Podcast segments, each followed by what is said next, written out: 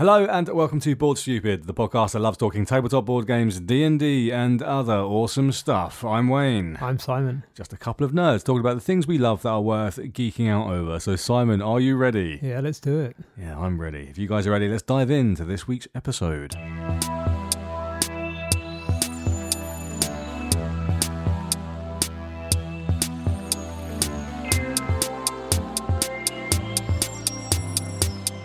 This week, we're introducing a We Played roundup of sorts, where we'll be talking about some of the smaller games, ones that you can play quickly and can even carry around with you easily. This week, it's the firework display creating Hanabi and the space battling Star Realms. We're going to be diving into the things we liked and breaking down the elements that make these games great. Just because they're small doesn't mean they're not awesome. Don't laugh because at the end of the day, we only play awesome games. So let's dive in. So we're going to talk about Hanabi first. So Hanabi was released in 2010, plays two to five players, plays in about 25 minutes, was designed by Antoine Bauza, um, a bit of a legendary board game designer, uh, art by him and uh, a team, and published by a variety of publishers depending on sort of the, the location where it's been published. Hanabi is named after the Japanese word for fireworks. It's a cooperative game in which players try to create the perfect fireworks show by collecting cards and placing the cards on the table in the right order. Not as easy as it sounds, really. To it's be fair, a deceptively simple sounding game. Put number coloured cards in, In order, order. of number. from one to five. Yep, seems simple. Five colors. Put them in order of color and number. There's a key trick to this game, which is so cool. Yeah, super cool. Yeah, which we'll we'll absolutely get into, and it blew my mind the first time I played it for sure. So such a simple idea. One of those ones, you know, it's a timeless idea when you think, why didn't someone do this earlier? Yeah, Right? It's It- one of those. I can only imagine it has happened somewhere, but this was a, a first for me coming across this Yeah, game. Oh, yeah, yeah, yeah. That's oh, that's clever. really- that's quite fun. Yeah, for sure. Should we let them in on it then? Now we'll go. We'll get, we'll go a little bit longer. I've got a little bit more spiel, and then we'll go for it. Alrighty.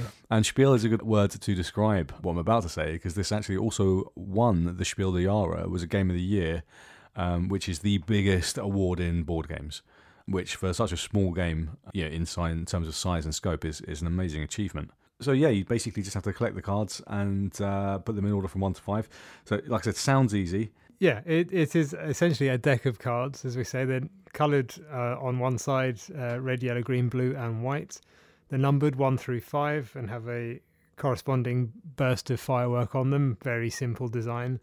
Uh, there's also a handful of tokens, I think, uh, six each of a timer and a fuse, um, which are used in varying fashions throughout the game. The reverse of the cards are all very plain and simple, uh, black and white uh, firework representation. Uh, and that, oh, come on, we've got to tell them. There's tokens, and then that's it, right? There, That's it. Oh, don't, don't worry, we'll get to it. We'll get to it. I All feel right. like uh, we'll get to it. So, um, that's basically it for the components of Hanabi. You have a box, you have some cards, you have some tokens. It's a super cheap game. You can get it for for bugger all online. And um, yeah, so let's talk about how do you win Hanabi? Uh, it's a, a varying score game, and you get essentially a ranked score at the end of the game. And as as I said a minute ago, you have to simply place the cards in order from one through to five And you of get a more matching points. color. uh, yeah, more points the more sets, complete sets that you get. yeah, so you're looking to yeah, to create a trick, as I think they might other card games might call so, it. Yeah, that's right. And like I say, it's a, unlike a lot of other cooperative games, there's no lose. It's just sort of a beat your score kind of system. So it's very Yeah, yeah, It's Yeah. to see how well you do rather than a win or fail kind of situation. It's just how how successful were you. Which is good fun. yeah, it it, means everyone joins in. It is a cooperative game, as we say. So yeah. So as we're talking about those mechanics, we, you can let them in on the trick. Then, well, what is it that's special about Hanabi compared to other card games? Um, essentially, you never look at your own hand of cards. You're always holding the five or six cards you get dealt, facing your teammates. You don't see what's in your hand, and the game mechanic then is giving out correct information or perhaps making an educated guess of which card from your hand to play and put on any given stack or possibly discard if you if you feel the need Exactly that. It's such a simple idea. Imagine sort of yeah, like you got like almost like a, an old school poker hand, the five cards, but you're never looking at the cards in your hand. Only everyone else can see them. It's peculiar and very interesting um, because in terms of the information that you can give your teammates, because remember you're trying to as a team put them in order of color and number. you can only give them one of two pieces of information information about the colours of cards in their hand, or information about the numbers that they're holding. Yeah, so I, Wayne might be showing me his uh, set of five cards facing me, not him, and I can point out two particular cards and say these are both blue, and he'll have that as a piece of information which will be persistent until he plays one of the cards from his hand. hmm Someone else might, in another round, tell him that one of those blue cards is also a number one. hmm I can't tell him both pieces of information. He has to collect that uh, collectively throughout uh, multiple turns or multiple people's turns within a round. Then have that information in the back of his head and remember where he puts the cards in his hand. Yeah, because you'll be readjusting them in your hand to try and remember what who who sold you what. Because you, you can't see what's on the backs of the cards are completely grey. Yeah. You have no idea what you're holding. So you have to kind of jig them around in such a way as you remember what you've been told about your cards. And another trick and caveat to that is you have to tell them complete information. So if they have, I don't know, more than one blue card, and you need them to get that blue card down. Uh, that's a specific one. You can't say, "Oh, just this one's blue." You have to say, "This one, this one, and this one are all blue." Yeah, it's a, it's a a whole thing every time. So as you say, you can't just say this is a one. If Mm. there's another one in the deck, Yeah, they have they to. have to have that uh, information, and as best you can avoid the. And I obviously did this. This one This is one. blue. this one's also blue. it's like inevitable in this game. It all depends on your group how lenient you want to be with that. But that's I think part and parcel of the fun of the game is you try and because you're trying to fucking mind bullet people into picking the right card to put down. yeah, it's like low level telepathy, which in actual fact is just nudge, nudge, wink, wink. Yeah, exactly. You know what I mean, Harry? And the other interesting caveat to that is where you think, well, even that doesn't sound too difficult because you just do that in a circle until such time as you've worked out what cards you've got. Yeah, you're not allowed. You've got a very limited number of clues that you exhaust every single time. Correct. So in the game, you get these little tokens, which are basically represent little timers, I guess.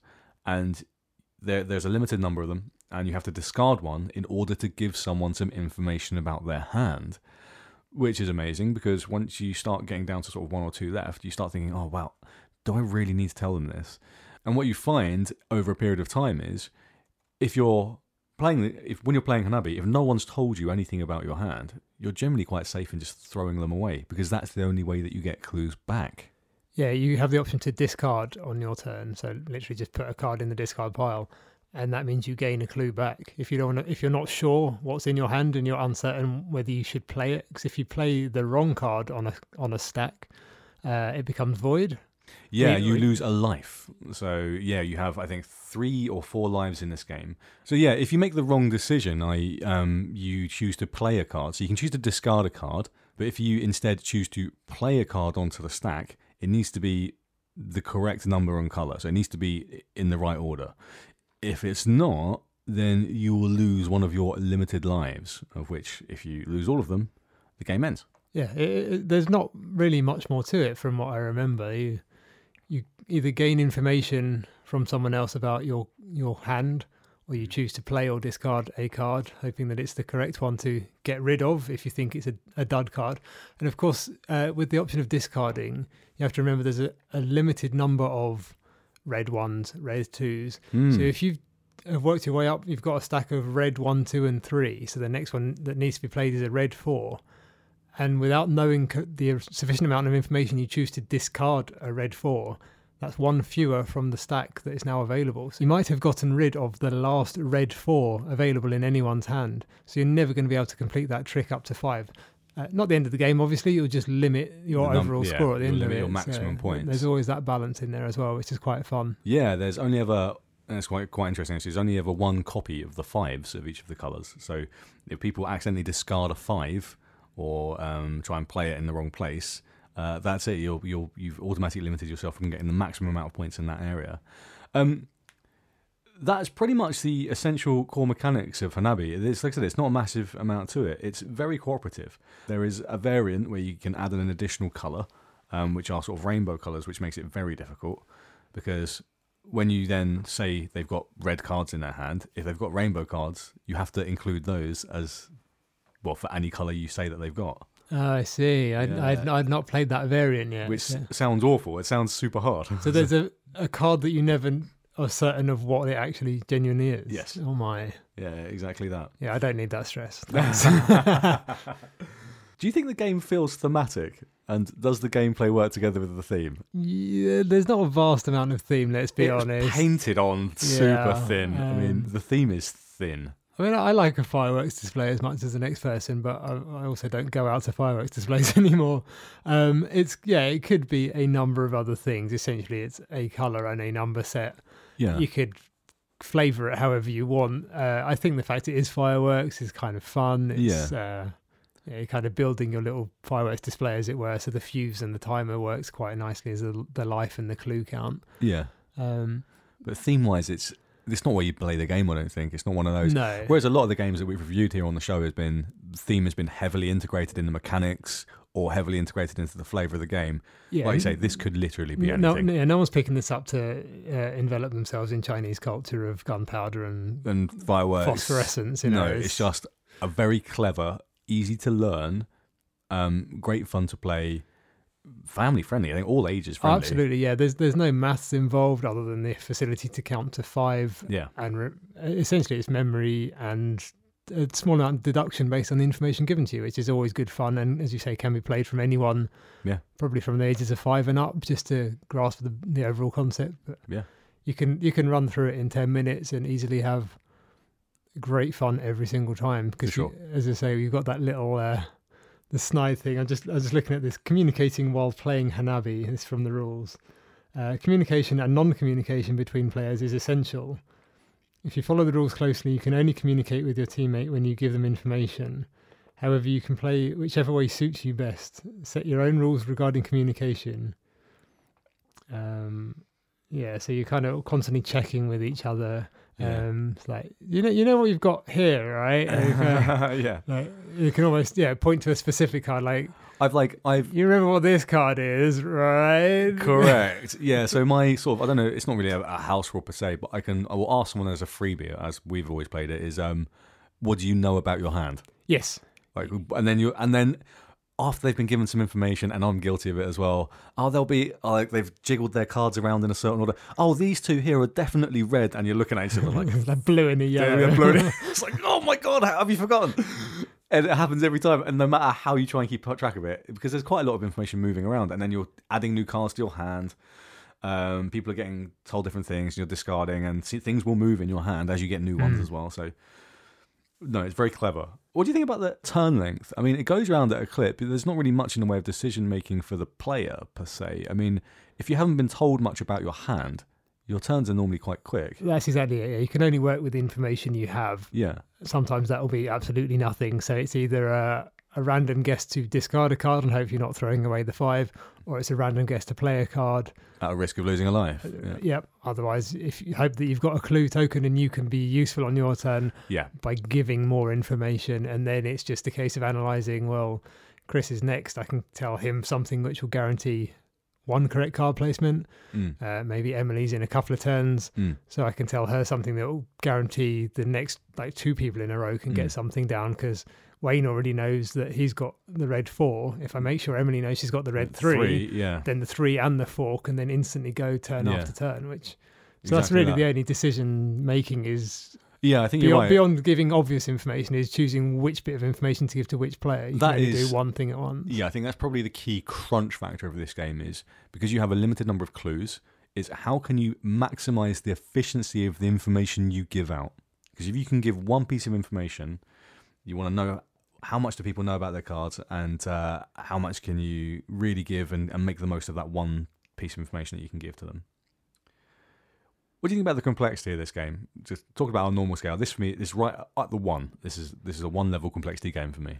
Yeah, I, I don't think anyone would fail to pick up the at least the basic concept of this. Obviously, there's a, a small amount of skill that you could build up in terms of, as we've just said, hmm which bit of information to give when. Your general deduction skills. really, it- yeah, it's very much pick up and play with anyone Yeah. that's brand new to it. And there, there were three of the four of us when I first played this with you that were all new to Yeah. it. None of us struggled in the Exactly. slightest. Uh, totally language independent as well, which is another great bonus for this game. yeah, yeah. What do you like most about Hanabi? I think the kind of the unique concept of uh, seeing everyone else but your own and then working from there. It's, it's such a fun and simple thing, but as I said at the top of the thing, deceptively simple that Mm. it kind of offers a reasonable amount of depth for the simplicity therein. Yeah, I'd 100% agree with you. A, the the very clever um, concept of never looking at your own cards, only seeing the rest of your teammates, which I feel, like I said, is such a good idea in board gaming. I've either it should have been done before, or if it has been done before, not to uh, such a successful degree um, and such an interesting degree. It's really well. Whenever I've played it with anyone, to be fair, any kind of group, even people that don't board game, families, friends, um, everyone's loved it. It's that sort of game. It's a it's a almost a non-gamers game. You could play it with anybody. I think. Yeah, I'd absolutely take this to anyone in my family and Yeah. and and enjoy that first moment as well of dealing out the cards and going, no, you're not allowed to look, and just seeing that. Yeah. You what? oh, and always, every single time you've got a new player, because I did it as well, is um when you have to pick up a new card, you'll immediately, because it's nature, to look at it, Yeah, yeah, it's so hard to pick it up and face. face it away from you. It's, it's it's almost the muscle memory you pick up in a certain In a way, yeah. fashion. So to pick it up and face it away from you is kind of alien, but Very weird. Yeah, for sure. No, big fan of this one. Um, I got it a while ago, and uh, it still holds up. It's uh, it's an absolutely timeless design. So next up on the roundup is a space combat game called Star Realms, and Star Realms is a two-player game. You can play four players uh, if you have the version that I have. Although you can actually just buy multiple decks of the single base deck, and you can play with sets of two players up to six players or however many you want, really. Plays in 20 minutes was designed by Robert Dougherty and Darwin Kastle, uh, with art by Vito Gisaldi, sorry Vito, and published by White Wizard Games. Now, Star Realms, like I said, is basically a spaceship combat deck building game um, by oh, by Magic Hall of Famers Darwin Kastle. Okay, so people that help design Magic. I'm reading this off the internet, as you can kind of tell. Darwin Kastle is such a strong name. I love it. That's an amazing name, I'm Darwin assuming Castle. he's Australian. Yeah, maybe, possibly. I don't know. know. It sounds like a great name anyway. Um, yeah, so it essentially combines deck building, uh, uh, kind of like a trading card game where you're trying to make the best deck possible um, with deck building mechanics, but you never have to buy anything extra. Everything is self contained within the Star Realms box. Yeah, nice simple design. 128 cards. I didn't realize it was generally a two-player game because we've always played with more than two. Yeah, like I said, well, I have two versions. I have the base game, which we have here uh, in front of us, which is the two player deck that you can just buy. It looks like a deck box. Then I have a multiplayer one, which just has slightly more cards, which is in a more of like a board gamey box, but still very small. But we've only we've played the multiplayer. yeah, one, yeah, yeah. yeah. Everything that you want comes in in that deck of, of cards, really. Yeah, and this is a, a, a kind of shove it in your pocket, take it anywhere kind of game, which is really cool as well. So if you want something that's a bit more involved than Snap, yeah, but equally doesn't take up too much space or have a vast amount of complexity to it, I think it's uh, Mhm. a good little purchase. Oh, 100%. Again, much like Hanabi, small, you can throw it in your pocket. You can it's cheap, you can pick it up anywhere and um yeah, just another fantastic almost like a travel game. Um so about the components and art design of Star Realms. I mean, the components are you got some cards, right? I mean, that's pretty much it. That's it. Yeah, That's it. You got some cards, and you got some rules. some very cool art design on these. I'm a big sci-fi fan anyway. Oh yeah, I had too. a number of books up to kind of A3 size as a kid of just luxurious uh, spaceship design of all kinds, almost treated like a historical thing though. So it gave you the background of the people who created these fantasy spaceships, which I thought was really cool. This kind of takes uh, that that art design a little. Um, so you got lots of asteroids and planets Mm-hmm.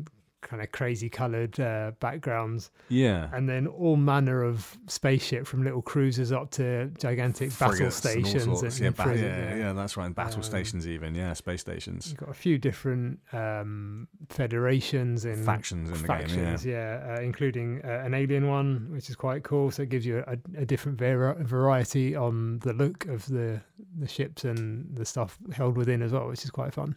Yeah, so uh, there are four factions in uh, Star Realms.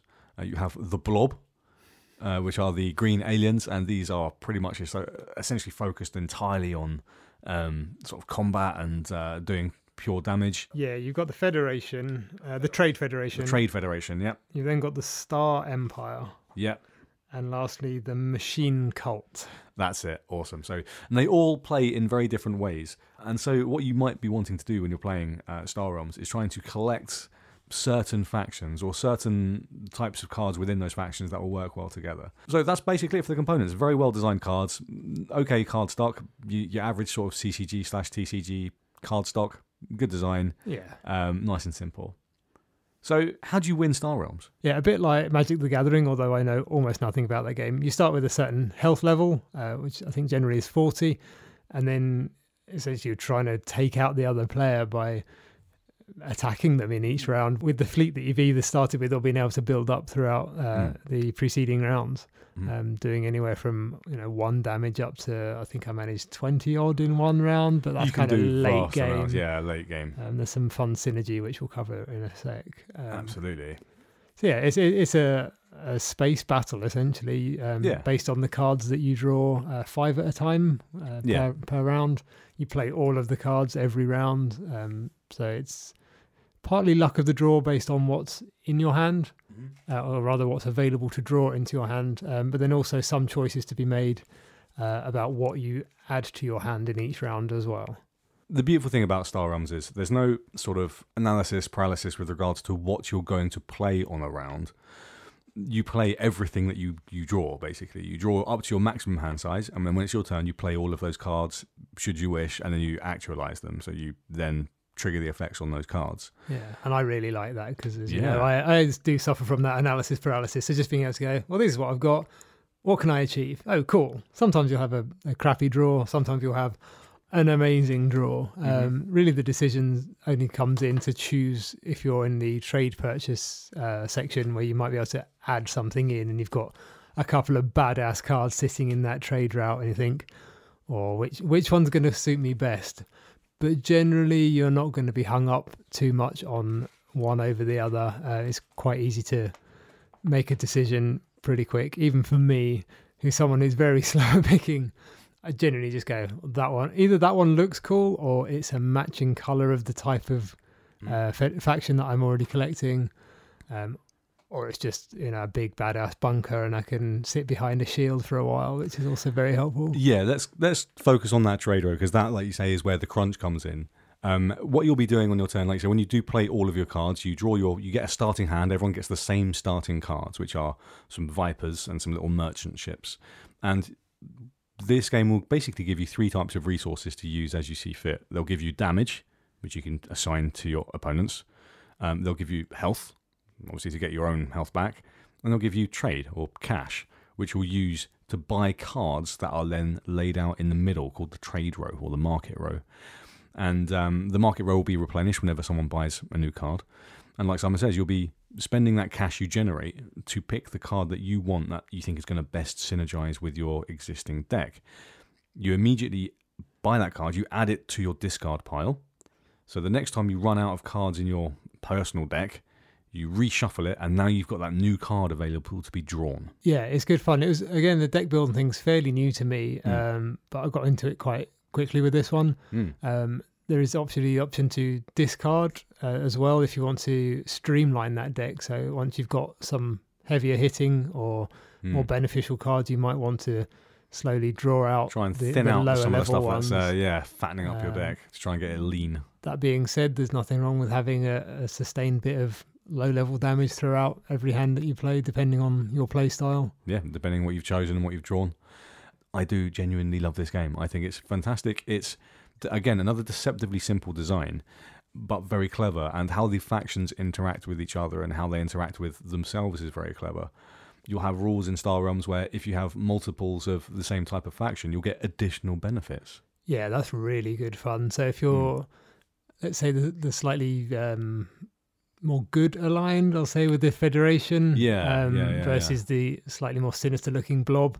Uh, the Federation is more about trade, so mm. you hmm. might have uh, a Star Cruiser that says, if you also have another Federation ship in play, then you get a bonus two for trade, mm-hmm. or you get one more on your defense, or you gain some health.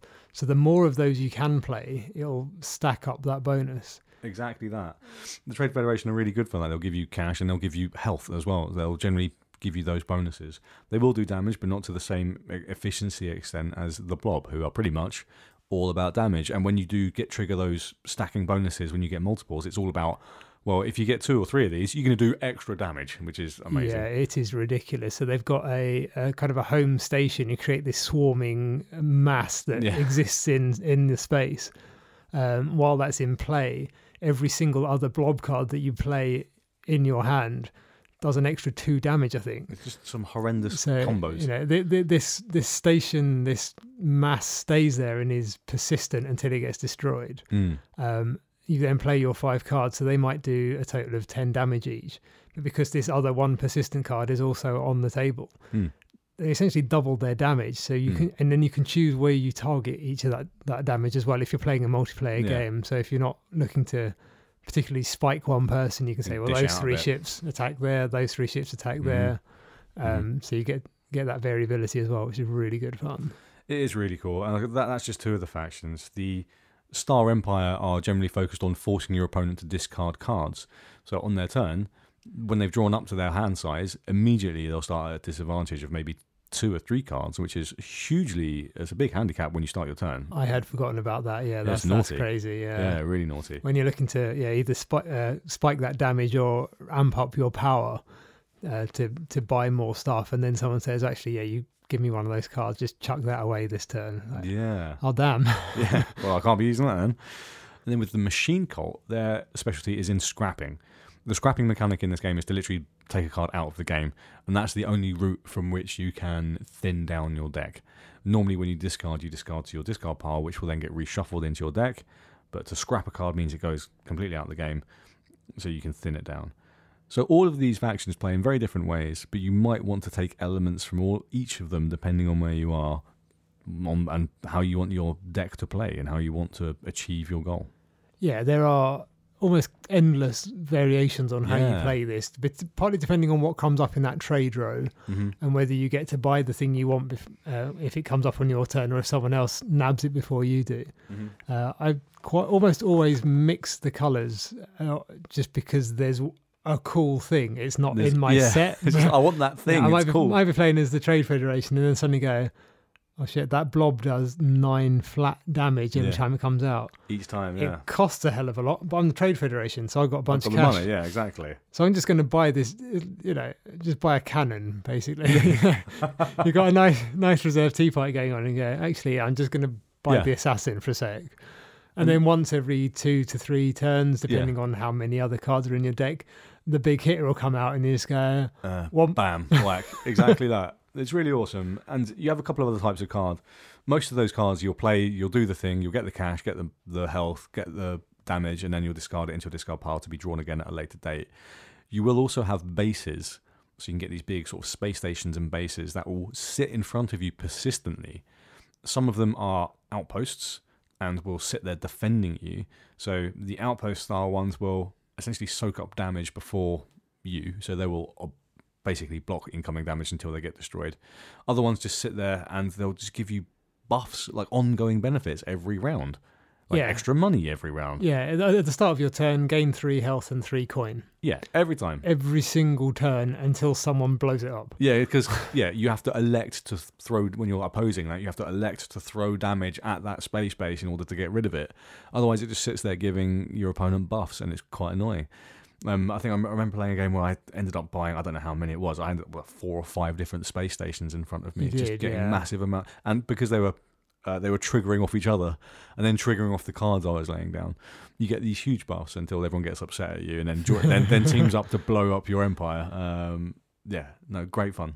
Does Star Realms feel thematic, and does the gameplay work together with the theme? It can, yeah, if you invest yourself in the, as with a number of other games, if you kind of dive into the artwork and Yeah, kind of picture yourself as the captain of that space station or Yeah. you know the invading species or whatever, then yeah, there's, there's a fairly strong theme. As I say, I'm a massive sci-fi nerd, Yeah. so I can just stare at those cards for a day. That's cool that looks awesome. Look at the explosions. Look at the lasers. could- I think more than Hanabi, it is more thematic. Like Yes. Yeah, like, if if Hanabi is painted on, this is a little bit more. It's a thicker coat. You could still arguably turn this into like I don't know, um, clans or tri- or I tribal could see it working sort with like something medieval Yeah, style, maybe. possibly Viking, maybe something with Viking a, clans. Or, something with a good variability of scale. So you've got your small attack scouts, and then something that you can scale all the way up to a defensible city, Mhm. uh, something that can attack very hard and fast. So Yeah. maybe your uh, specialist Spartan war clan. You know, you could you could kind of yeah. flavor it in lots of different ways. Hundred percent. Yeah, I think even that said, um, it it works very well with the with the space theme uh, with space battles. You can end up being very epic with you're doing massive amounts of damage to massive amounts of um, space bases, and especially if you've got multiple players, it can get very chaotic, but also very fun. I think I think the theme does work very well, and I think it's, it is slightly thicker than uh, than than with Hanabi for sure. Oh yeah, definitely, and yeah, you can definitely picture that. As you say, that epic space battle going off, and Mm. suddenly warping in from nowhere. There's Yeah. just this mangled-looking The green blob. thing, and it just vomits lasers, or I don't know, whatever the hell else it is. And I like the idea of it vomiting lasers though. That's amazing. why not? Yeah. Why not? Ep- episode title right there. Episode, yeah, episode title, vomiting lasers.